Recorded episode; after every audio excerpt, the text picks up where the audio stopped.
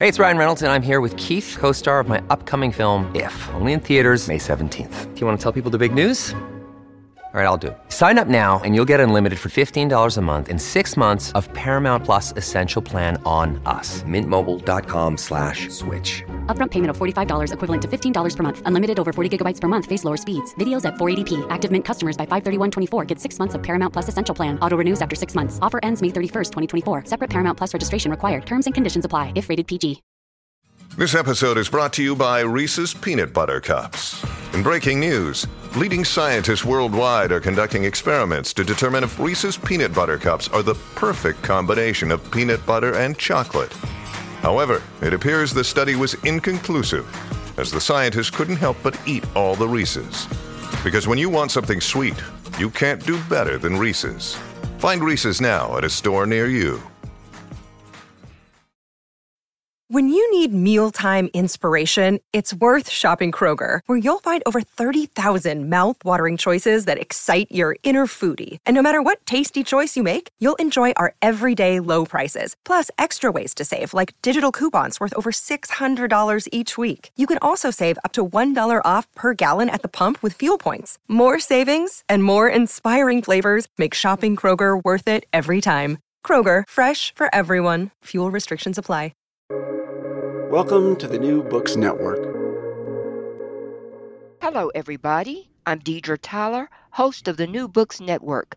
Today we'll be talking to Ed Davis, author of The Last Professionals. How are you doing today? Deidre, I'm doing great, and it's an absolute pleasure to be here with you this morning. Well, thank you for being on the show. Can you tell the audience a little something about how you started the project and something about yourself. Sure, sure. Well, uh, I was a um, part time hobo, I guess you'd say, from the early 1970s to the 1980s. Um, I rode partially for necessity and largely because I sort of loved it uh, when I figured out how to do it.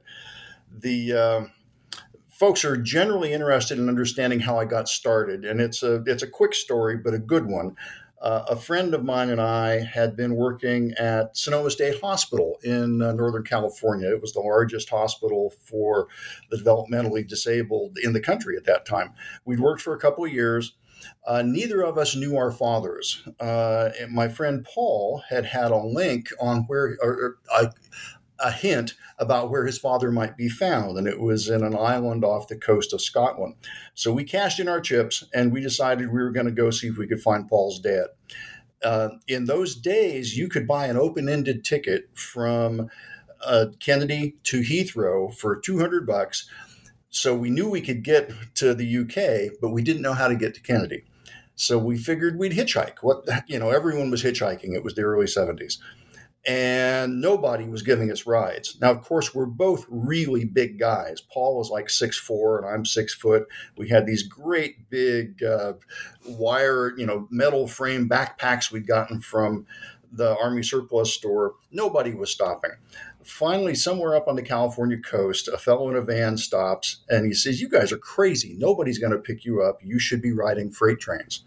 And we said, God, God, is that even a thing you can do? We, we simply didn't know.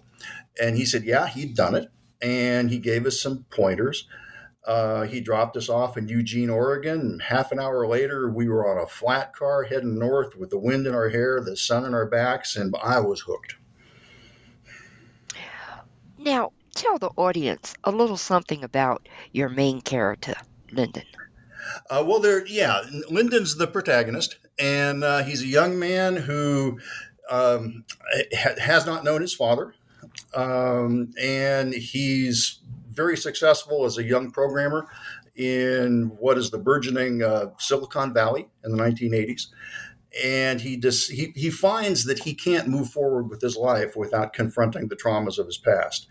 Um, as a boy, he was abducted uh, by a tramp and molested by him and then let go.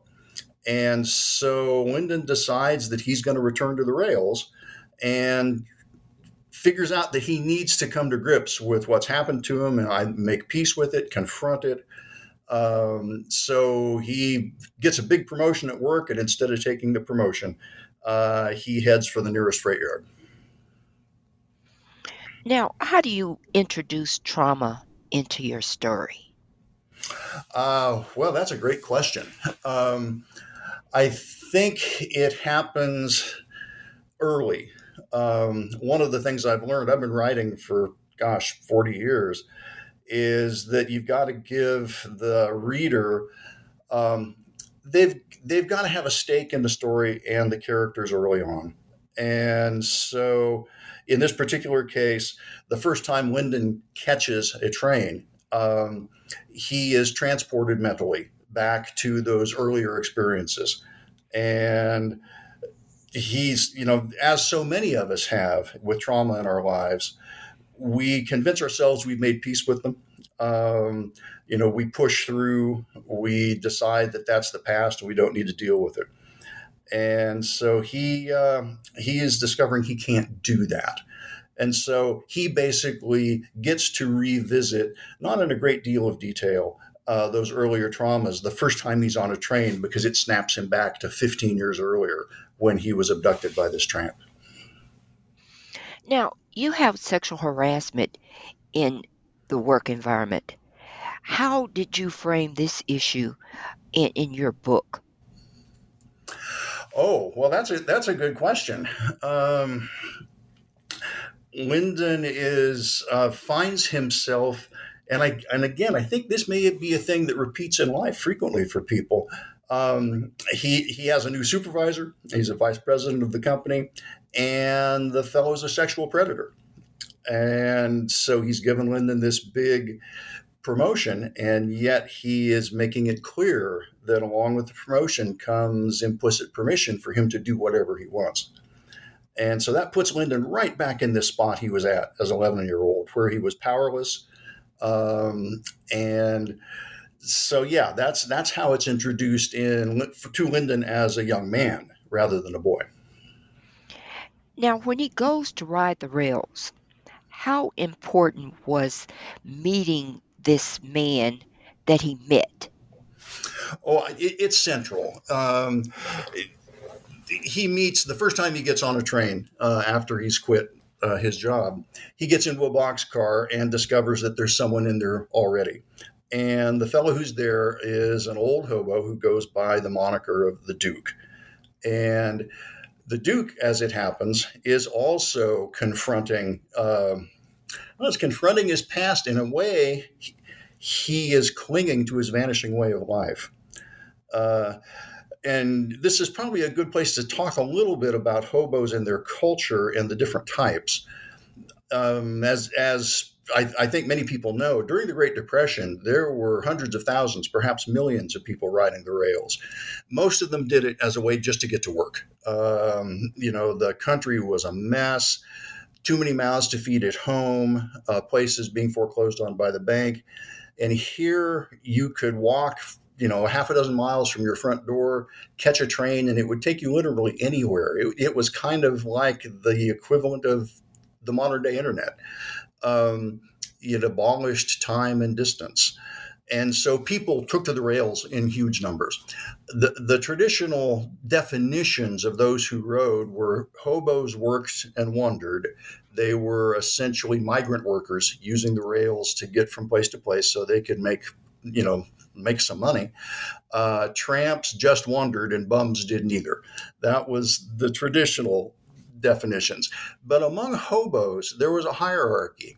And some people, uh, the Duke is one in this story, find that something about the act of writing, about the freedom uh, and the relationship with the land and with themselves, uh, feeds their soul in a way that nothing else does. So these fellows, um, they writing was an avocation. They did it because it was a passion. They did it because they needed to. They were called professional hobos or profesh. And the Duke in this story is the last of them. Uh, and he is discovering that an old his past is catching up with him. An old nemesis, a, a fellow named Shortarm, is out to kill him. Now, you talk about the culture there. Uh, one quote, and I want you to talk about this a little. These freights don't let us go. What's the meaning of that phrase? Well, I think you'll find it. Um, I'll speak from personal experience. I haven't ridden a freight train in 25 years, uh, but I did it as a passion. Yet, uh, anytime I hear a whistle in the distance, there's a piece of me that, wants to uh, wants to go catch that train. So it gets in your blood. And it's a little bit like, um, you know, think of the marathon runners who run 50 marathons a year, or the guys and uh, men and women who hike the Appalachian Trail every year because it's passion, or the fellows out in California. We have people who will surf every day, year in and year out, regardless of how good the surf is. It's something that they seem to need to do, it's a part of their identity. And so that's what, you know, these freights let you ride, they don't let you go. Once it gets under your skin, um, it's hard to, um, it, it doesn't let you go. Now, one of the things I thought was really interesting, you had different signs. The hobos had different signs telling them some things. Can you tell the audience about those signs? Oh, absolutely. The, the hobo writing and iconography uh, is really well documented. And these guys had their own society. They had their own language, but part of it is they had their own symbology so they could communicate with one another. Um, and they did it for a number of reasons. The ones that people are most familiar with are, uh, you know, a hobo would come into a town and would um, go ask for work at the a back stoop of somebody's house. And if the folks who own the house said, "Yeah, you know, you can rake the leaves, you can chop the wood, and we'll give you some, uh, give you a meal," hobo would make a mark on the gatepost or on the gate or somewhere near that house, so that others who followed would know that, yeah, these people uh, will treat you okay.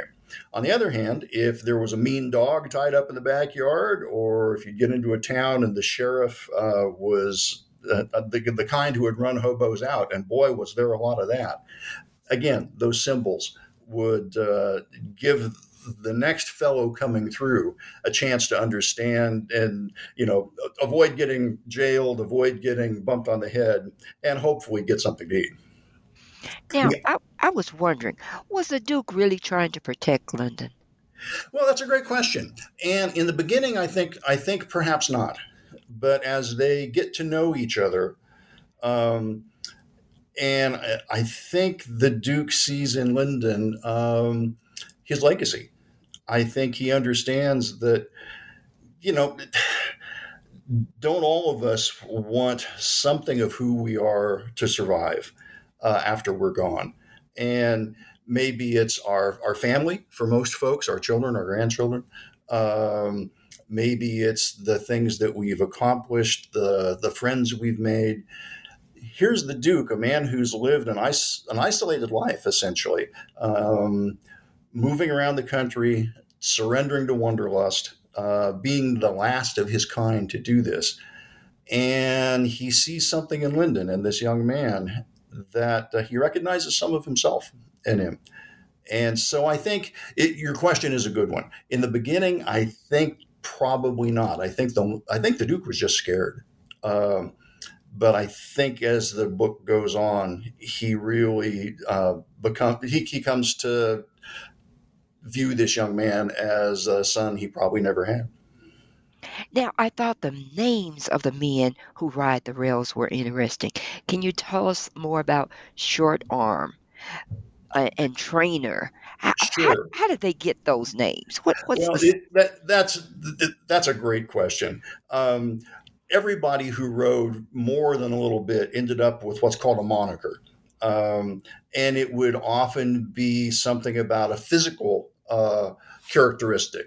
You know, so uh, Ginger Brown would be a guy with red hair. Uh, there was a famous hobo called Montana Blackie who lived in Sacramento. He was from Montana. Uh, in the book, there's a fellow named Step Down Johnny. He's called that because he's had an injured hip and he can't jump down from a boxcar anymore. He steps down. Short Arm is called Short Arm because he's lost an arm under a train. Um, trainer is always has a, a pet of some kind with them. And so that's everybody who rode, again, more than just a few times, ended up with a moniker of some sort. Now, I, I thought the campfires were interesting. Can you tell us the importance of campfires? Oh, absolutely. The hobo jungles basically were ubiquitous around the country. Um, it, it's hard for us to, to understand now that there was a time when 90% of the population in this country lived within five miles of a railroad track. Uh, you know, this would have been in the late 1800s, early 1900s. The trains ran on steam. They had to stop for fuel and had to stop for water. So every little town had a water station. And in almost every town that had a water tank, down by the water tank or down by the creek next to the yard would be a hobo jungle. And these were places that had, uh, they'd often have tin cans washed and uh, put upside down on tree branches so guys could cook out of them. They'd have a mirror hung up in a tree and maybe a razor. Um, and there was a real uh, code involved about how you behaved in a jungle. When you got there, if you had food, you shared it. Uh, if you didn't, you would go out and work with the other hobos who were there. Go to town, somebody go for potatoes, somebody go for cabbage, somebody go for beef. You bring it back and cook it up and share with whoever else came.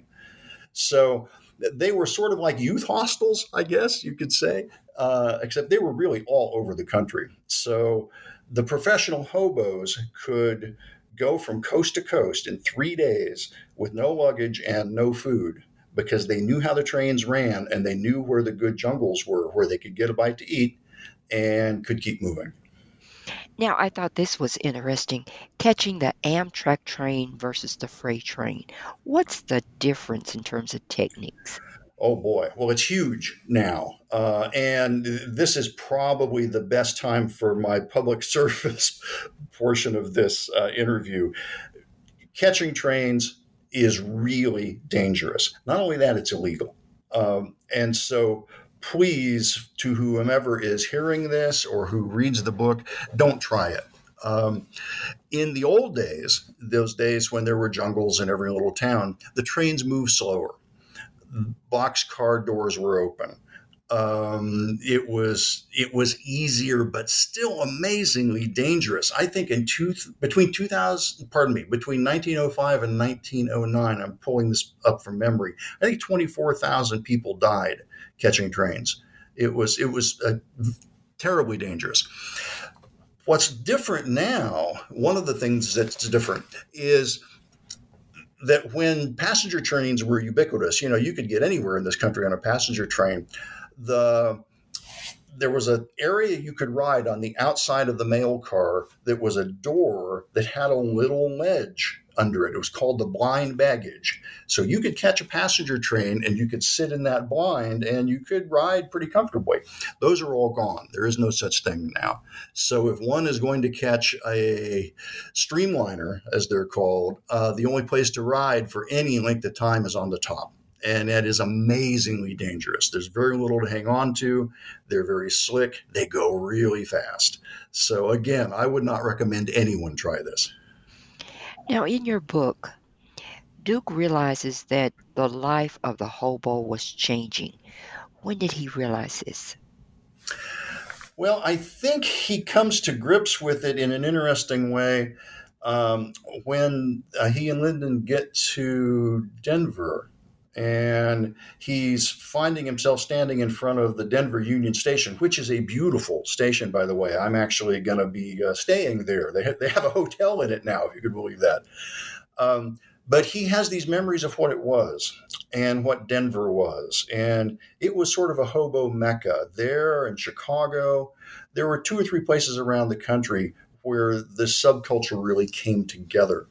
And he finds himself standing in front of the Union Station, looking at it and understanding that in seeing it, he is reflecting on how old he has gotten and how much things have changed.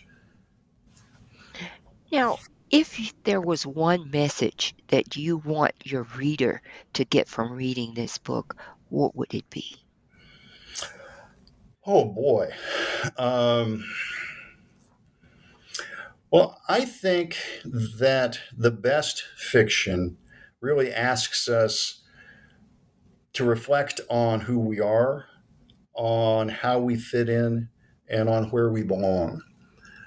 And I think that hopefully readers will look at these two characters who are struggling with those exact things and have a chance maybe to reflect for themselves on, uh, you know, just as Lyndon was going through the steps of daily life, he was rising on the career ladder. He was very, you know, very successful. But was that really who he was? Was that where he belonged? Was that how he fit in? And I think the Duke knows that. He knows who he was. He knows where he fits in, but the place he fits in is disappearing. So if there's a message to the reader, it's this is a chance to reflect on our own lives about uh, how do we fit in? Where do we belong? Uh, who, who are we? Well, we've taken up a lot of your time. Can you tell us about the next project you're working on? Oh, sure. Um, I've I finished a long novel uh, called Four in Stone that's based in a small agricultural town in Northern California. It's about four friends who meet early in high school, and it, it's John Steinbeck's kind of a touchstone for me, and it if you were to look for a similarity, it would probably be East of Eden. It's that kind of a book. Uh, and then I've also written and published uh, a number of short stories, again, about this same town, and I'm collecting them into a short story collection. Wow, we'll be looking forward to reading those. Thank you so much for being on the show. It, it's been a delight. Thank you.